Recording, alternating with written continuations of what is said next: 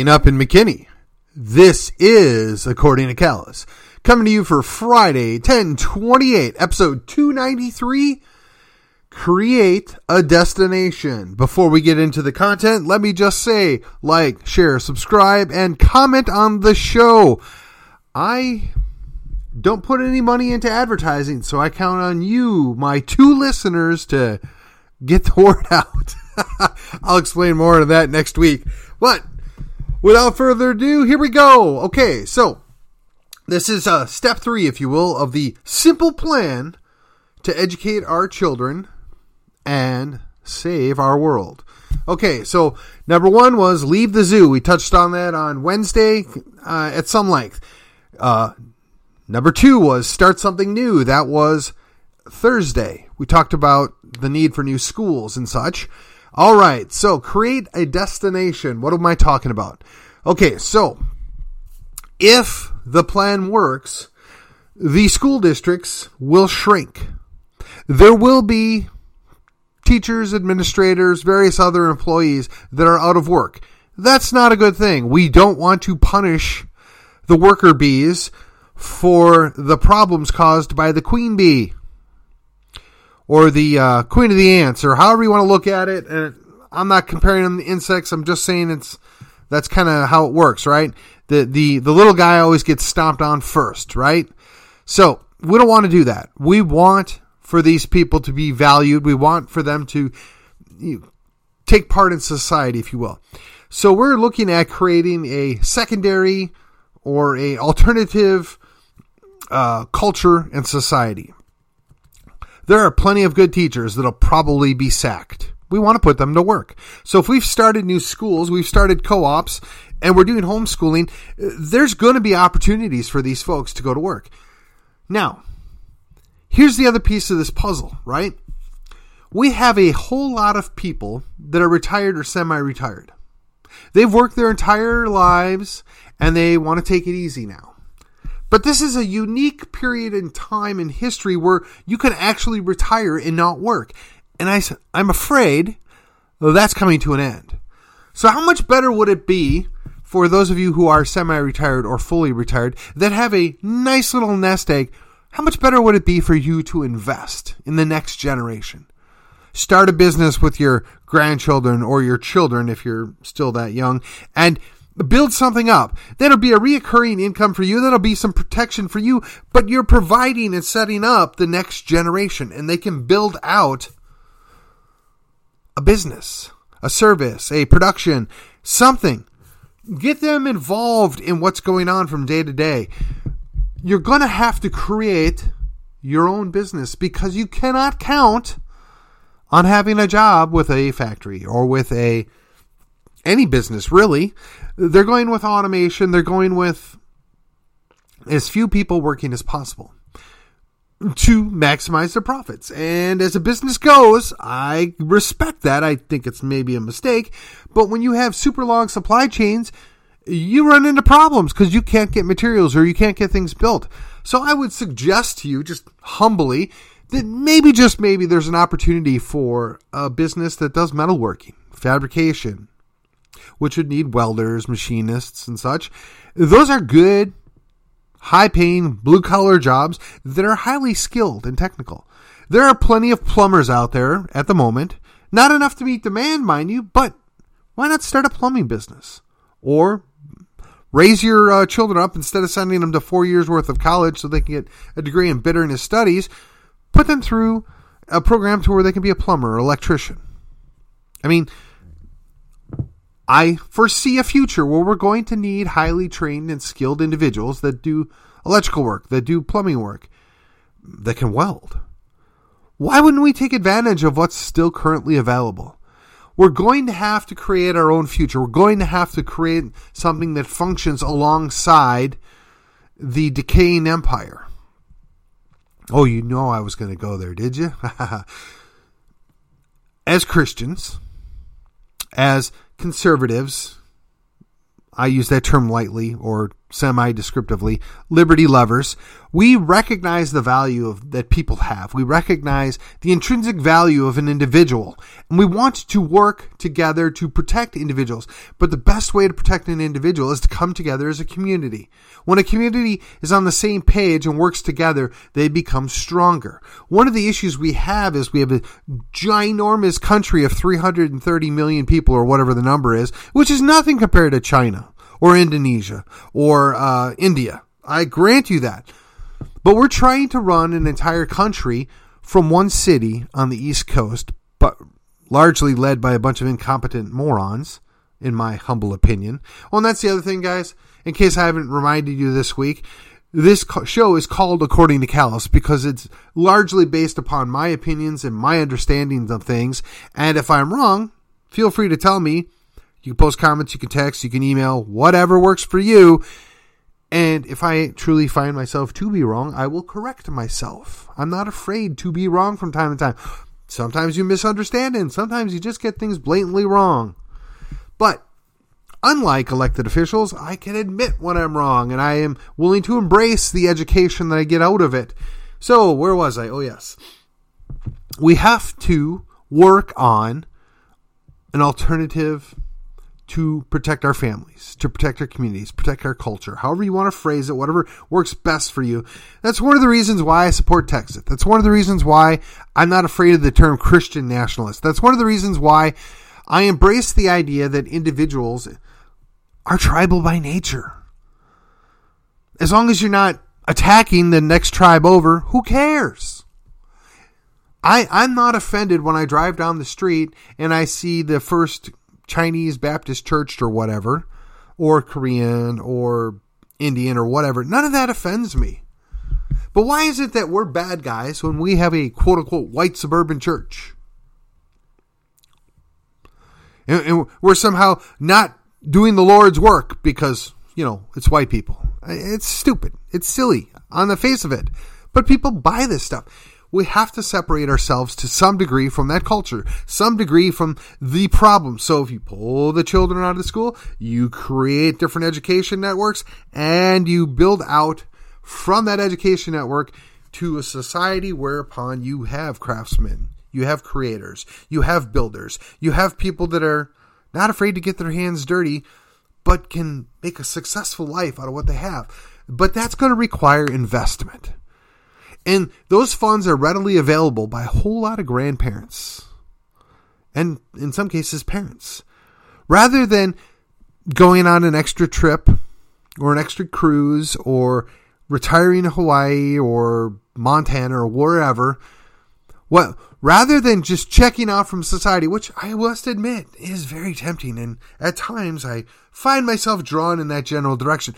But if we're going to fight for what matters, if we're going to fight for our families, if we're going to fight for our community, the best way to do it is invest into it. If you belong to a good church and that church has built that school and that church is investing, that would be a good opportunity to offer other things through there. I, you know, there are so many things that could be done if we would just have the people willing to invest some money. And that's part of the problem that we have on quote unquote the conservative side of things. We're all very individualistic by nature, but we don't want to invest in other people. We don't want to work together for a greater good. Oh, don't get me wrong. I know there's plenty of us rabble rousers and these are activists out there, and that we have no problem working together and putting aside minor differences for the greater good. But the vast majority of our people that vote our way and support our actions, they won't. I'm here to tell you that the cushy lifestyle that we've all enjoyed since the end of World War II till now is not going to last a whole lot longer, at least not without a fight. And now there's the opportunity to, to put in, to put your nose to the grindstone, to put your shoulder into it, to step out, take a leap of faith, and take action. I've talked about maybe we can open a bookstore slash library coffee house. I've talked about making an event center. Why would you want an event center? Well, let me just tell you. There's lots of meetings that are going on. There's lots of gatherings that take place. And it's becoming difficult to find somebody that will rent you space for a reasonable amount of money. And I suspect, I don't know this for a fact, but I suspect it has to do with who's coming to speak or what group is going to be there rather than the actual need for that actual amount of money to break even or make a profit. I mean, even the churches are doing it. And look, if it's really truly that you need that whatever amount of money it is for it to be worth your while, I respect that. I find a hard time believing it in some cases, but eh, okay, fine. That's your right. It's it's your building. It's owned by your parish, your congregation. I get it. Private businesses, they don't want to get lumped in with, you know, some of those crazy patriots out there. The ignorant mob, whatever. So, fine.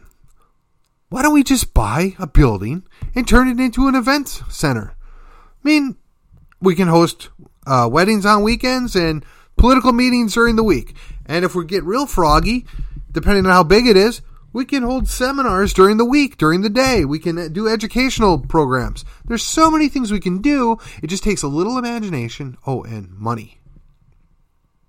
We have to part with some of that money that we've set aside for our lazy, crazy days of summer later in life and invest now. Invest where we can make a difference. Invest in the next generation, whether it's your children or your grandchildren or your nieces or your nephews. Or if you don't have any kids, what are you going to do with that money? You can't take it with you. Invest. And if you're if you're not comfortable with giving it to a church, I get it. That's fine. Give it to a community group. Give it to an organization. At this point, the good Republican in me says you should give it to the party. But I won't tell you that because, quite frankly, uh, I won't speak for anything. I, I would I would trust Collin County GOP. I can't stay for anybody else. So don't don't throw your money at a party. Throw it at, a, at an organization, a group, a a community group. Invest. You can make that difference right now. But they're afraid. They don't want to do it. They don't see the advantages. They don't understand it. They need to be sold on what can be done.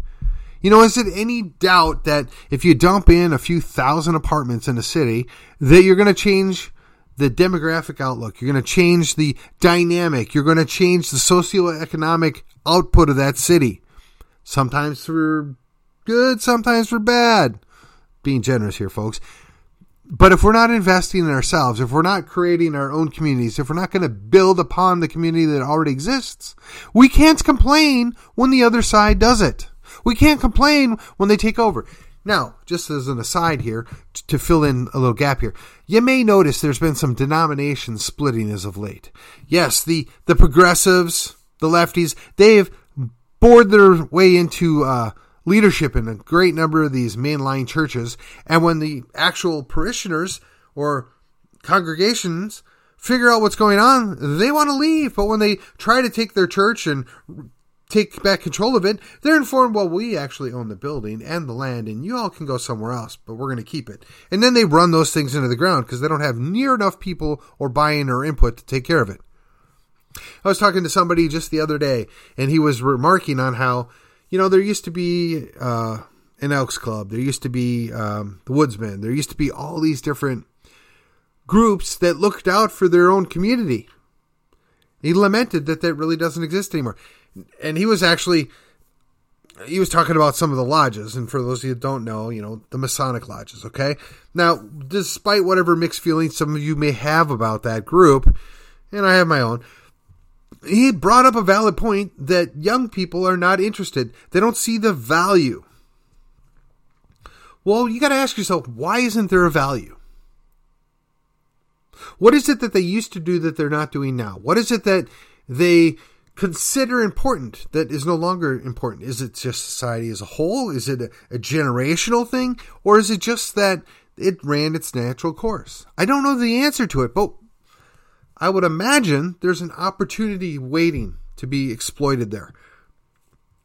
And I don't think anybody's going to get rich. I don't think anybody is, looks at this investment as another form of retirement. No, it's an investment. It's a way to work towards something special. It, it's it's a way to make a difference long term. One of the things that, and, and I got to tell you guys, honestly, a lot of what I'm talking about is an amalgamation of other ideas and other conversations that I've either taken part in or overheard or listened to or however you want to phrase it. So none of this is unique, but like Solomon said, there's nothing new under the sun. These very same issues have always existed. The solutions are simple. They're not easy, but they're simple. You just have to be willing to do it. And the question is, do we have half a dozen retired or semi-retired people that got uh, a million or two million dollars sitting in some kind of investment portfolio that may or may not be making any money for them this month or this year that might be willing to pony up to put a down payment on to an entertainment venue. I don't know. Do we? I've got several hundred people that listen to every episode now. I'd be curious to see what their output is on that.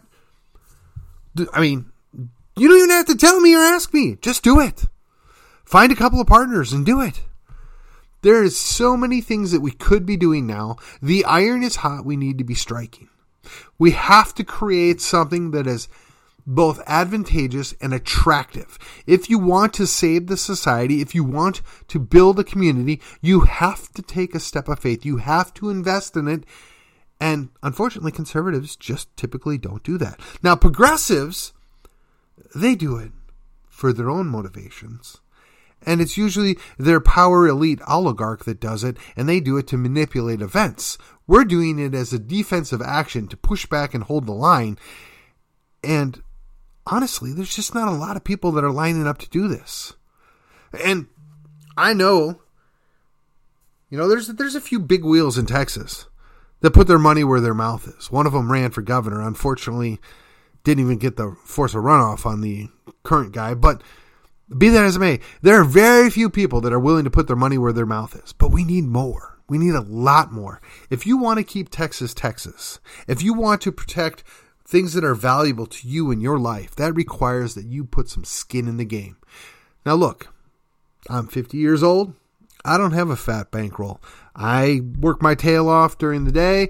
I do the podcast on the side. I do all my political stuff when I have time to fit it in. Plus, I still have family responsibilities. But you know what?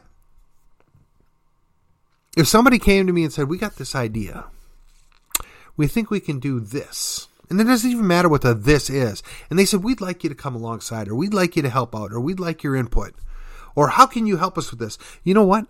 I'd be excited, enthusiastic to get involved in that. If that this means we're going to c- carry on the ideas that I've just laid out. What if we, I don't know, just speculating here, but what if we as individuals invested in some little town on the outskirts of Collin County, or maybe over in Hunt County, or over in what is it, Cooke County, Grayson County, Fannin County? What what if we went and invested in some little town there and we created a kind of a little local renaissance? What would that look like? Perhaps you start a little restaurant. Perhaps you perhaps you start a little uh, store like a fruit stand or something. Perhaps you um, put in some trading center. Perhaps you do uh, some kind of alternative education program. Perhaps you put in uh, an RV park, you know, temporary uh, stay stuff. Perhaps you invest in buying old buildings that are sitting empty and refurbishing them and put different businesses or, or just lease out the business or lease out to another business owner. These are all things that could be done if only we have people that are willing to take some of their savings and invest it in something other than a stock, other than a bond. You don't control that money. You've handed it over to an investor who's got your entire life in his hands. Do you think he really cares about anything other than his payout? Oh, I know there's some good ones. I know one personally. I trust my life with him, but I got just a tiny itty bitty nest egg. But if you got a million bucks sitting in the investments, why wouldn't you look at investing something right out your back door or the next county over where you could really make a huge difference, where that investment pays dividends for your family for generations to come? Okay, so fine, you own stock in Tesla, you own stock in Google, big deal. So what? Yeah, you made a little bit of money on it. So what are you going to invest in now? How about something tangible? How about an asset that appreciates over time? I'm just thinking here, just spitballing. We have to do the work to make the difference. The progressives are doing it, and it's not to our benefit. As a matter of fact, it's very detrimental that we have ceded that to them, just like many churches have ceded the protection of the flock. Many churches have ceded having good shepherds. Many schools are more concerned about things that are not educationally related. We have $160 million stadiums, but the children can't read. I mean, where are our priorities? If you call yourself a conservative, you have to consider what is my priority. If you say you're a Christian, you have to question yourself, what are my priorities? How would God, how would, what is it? Uh, what would Jesus do? Right? What's the best way to go forward here? If you care about liberty, your first and foremost goal ought to be is how do I defend liberty? How do I expand liberty? I, eh, and again, I got to be completely honest. There is a part of me that wishes that it was possible to move an hour away into the middle of the nowhere, live on a couple acres, and just say, I forget about it. I'm going to live my own life, not worry about anybody else. The problem is, as much as I would like to not care about politics, politics cares about me. As much as you don't want to care about politics, politics cares about you because there's somebody in some elected or administrative office somewhere that doesn't want you to have any more liberty, any more freedom. And quite frankly, in many cases, they don't want you to have any extra money. And we continue to tolerate that, and they know it. This is the way to fight back. I've given you three simple steps, and I know they're not easy. I know it's a challenge. I know it requires a leap of faith. But at this point, what do you got to lose? At the very best, best case scenario, you sweep the elections in 2022 and the president comes riding in on a white horse. But that doesn't fix the economy. It doesn't fix the debt. It doesn't fix the moral decay. It doesn't fix most anything. It just puts a shiny new veneer on the leadership of our country. You're putting faith in people that have, quite frankly, no interest in what you want. They have no interest in what we, the people, want. And I would be very leery on anybody that believes that a single individual elected president can fix all our problems. Much less a Congress that, if you've been watching, is a mess. They're not going to fix our problems.